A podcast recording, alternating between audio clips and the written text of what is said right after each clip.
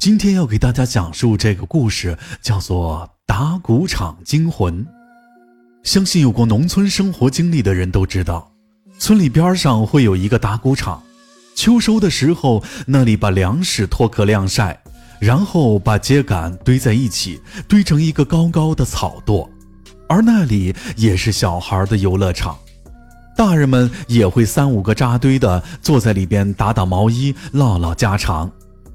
我小时候生活的村子也有一个打谷场，不同的是白天那里很热闹，可是晚上就成了禁地。就算你有事儿必须经过那里，也得绕着走。至于原因，得从村里一个叫金德珍的说起。那一年，金德珍出去串门，回来晚了，要回家就得经过那个打谷场。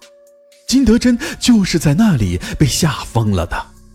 他看到了可怕的东西，至于他看到的是什么，没人知道，因为他吓傻了，神志不清，只会躲在墙角里嘟囔着那几句话。金德珍的事儿给打谷场蒙上了一层恐怖的色彩。第二件事儿发生在村里的老王家，那天晚上，媳妇儿徐红在外屋忙农活，听到孩子在里屋一直哭。而丈夫王刚只顾着躺在那里看电视，也不说管一下。徐红进了里屋，埋怨起丈夫啥也不干，两口子为这事儿就拌起了嘴。王刚丢了工作不久，也不出去找新的，媳妇儿一肚子怨言都全部发泄了出来。王刚也没让着他，你一言我一语，越吵越凶，两口子各执一词，谁也不让谁。吵着吵着，话越说越重。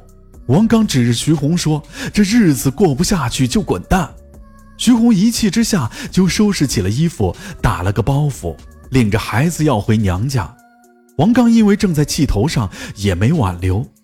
看着媳妇儿和孩子出了大门，他多少有些后悔，因为天都晚了，他怕他们娘儿俩不安全。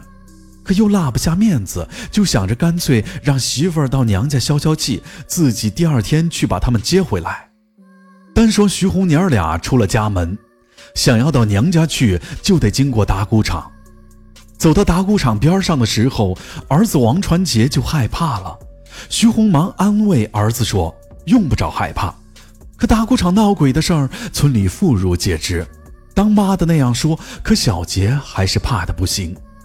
徐红只能跟儿子说：“那些传闻都是假的，吓唬人的，不能当真。”可这话也只能用来哄孩子的。村里有人吓出了毛病，那可不是假的。望着眼前黑咕隆咚的打谷场，徐红心里也是怕的不行。再加上天上的月亮被云彩遮到，暗淡无光，徐红心里更加害怕。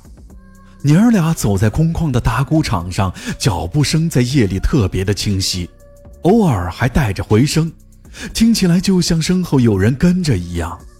徐红越是那样想，就越觉得有人在后面跟着，越是忍不住回头。他正提心吊胆呢，听到儿子说前面有人，徐红一听，心里就松了一口气，有人能结个伴，就没有那么害怕了。可往前面一瞅，心又揪了起来。黑暗之中，影影绰绰的看到前面有两个孩子，看得出来是一男一女，七八岁的模样。徐红说是谁家的孩子，大晚上还在外面，就紧走了几步，想追上他们问一问，喊了两声，可那两个小孩就像没听见一样。徐红就紧走两步追了上去，拍了一个小孩的肩膀。被他这么一拍，那两个小孩同时回过头来，可让他看到的是，两个小孩脸上没有一点肉，一张干巴的皮贴在脸上，两个眼睛都是黑窟窿，没有眼珠。徐红吓得妈呀一声尖叫，直挺挺地倒在了地上。还是小杰跑回了家，叫来了王刚，把徐红背了回去，又叫了村里的大夫。村医胡大夫给徐红把了脉，说是受了惊吓，应该没啥大事儿。可话刚说完，徐红就尖叫着醒了过来，像发疯一样喊着有鬼，然后围着被子把自己裹了个严实，不敢出来。王刚想起儿子小杰回来叫他的时候，好像也说是看见了鬼，就仔细问小杰。小杰把打谷场看到的那两个小孩的样子说给了王刚听。他说他看见那两个小孩钻进了打谷场的草垛里。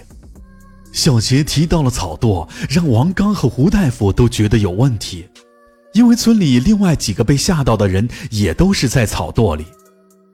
胡大夫找到了村长。说打谷场的草垛可能就是闹鬼的根源。村长第二天一早就叫了几个强壮的人要拆草垛，一令之下，几个壮小伙开始掀草了。约莫有个把小时，已经掀到了底儿，底下都是多少年前的草，散发着烂乎乎的味道。